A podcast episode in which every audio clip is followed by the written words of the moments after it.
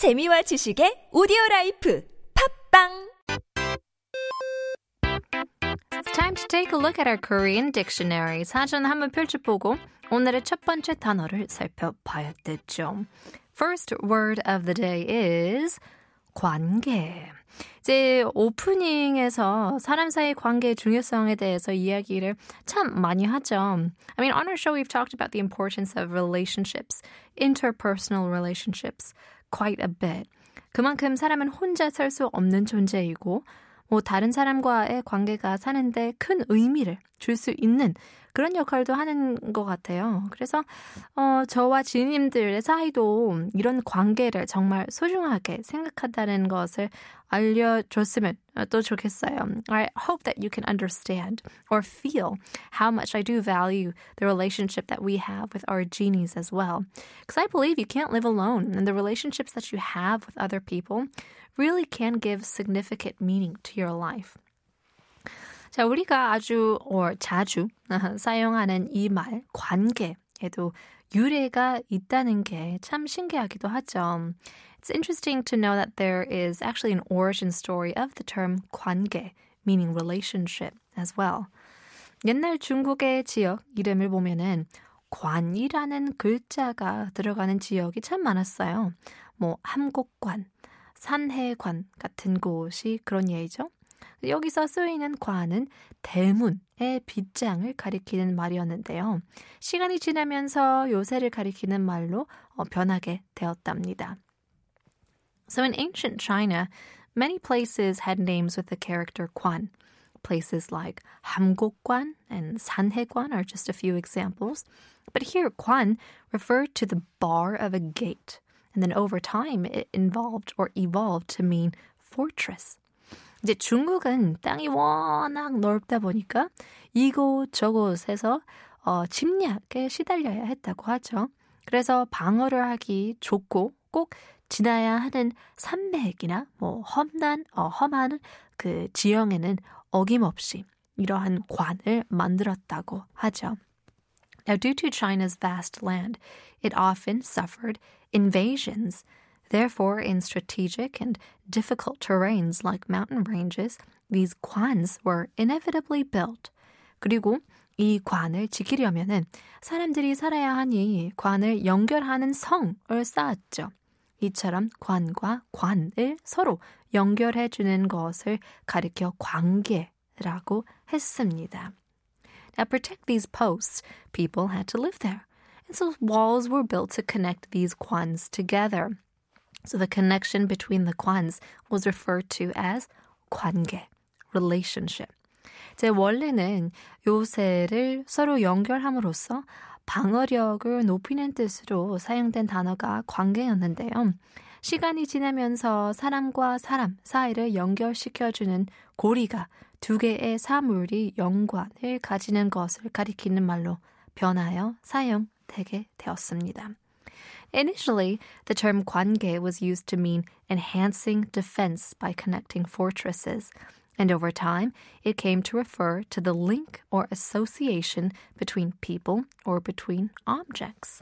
사람만 관계가 있어야 살아갈 수 있는 줄 알았는데 이렇게 보니까 사물도 관계를 맺고 살아가야 하네요. I always thought that only people needed relationships to survive, but it seems even objects form relationships to exist. I guess it just means that you're always stronger when you're together. Here's 한동근 관계.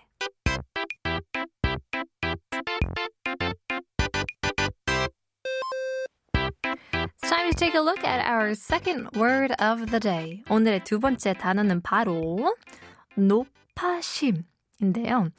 아직 부모님과 살고 계신 지니들 계시는지 궁금한데 I wonder if any of our genies still live with their parents because there are a lot of ups and downs when living with your mom and dad.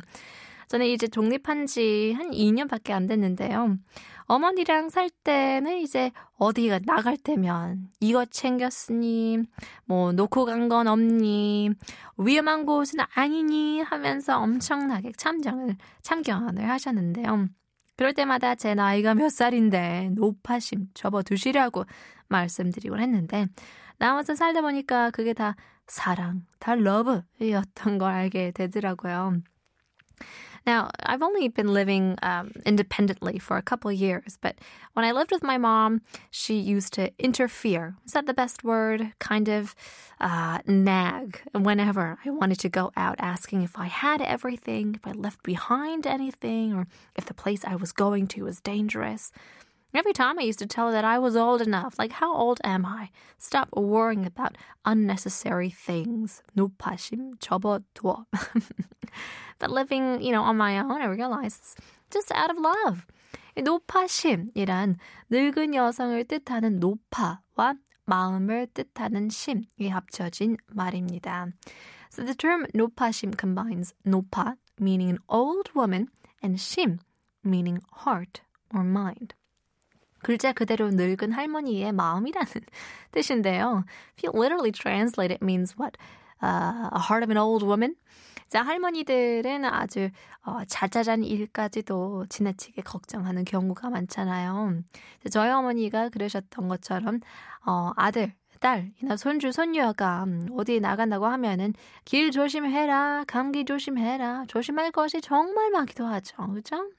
If you talk about a grandmother, or any grandmother really, often worries excessively about even the smallest details. Like my mom uh, would caution, you know, her kids or grandkids or whoever about everything and anything when they go out. Be careful on the road, but be careful of, of the cold, so many other things too.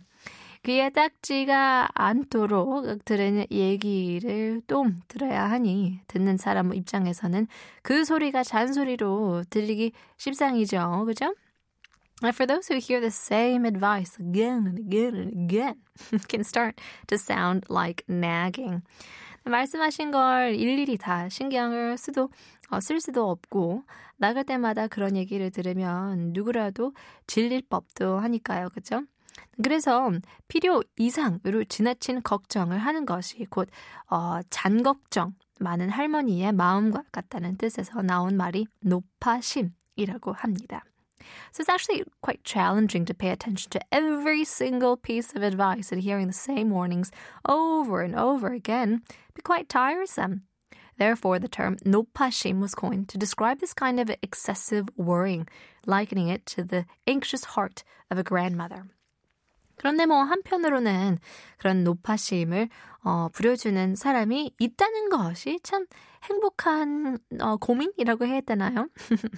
주변의 이야기를 들어봐도 그런 잔소리에 더 귀 기울이고 계실 때 더 잘 들이 어, 들어야 될 것 같은 어, 그런 후회하는 경우도 참 많이 있더라고요. You know, on the other hand, having someone who does care enough about you to show this kind of nopashim is a blessing. From what I hear from others, many regret not paying more attention and appreciating the concerns when they did have a chance. So, 다음에 이러한 노파심을 들을 기회가 있다면은 한 번쯤은 제 생각해줘서 너무 고마워요. 한마디 하는 건 어떨까 싶습니다. Next time you uh, encounter this kind of excessive worry, maybe respond with a thank you for thinking of me. Might be a nice idea, and then who knows, they could appreciate it even more. Here's IU 잔소리.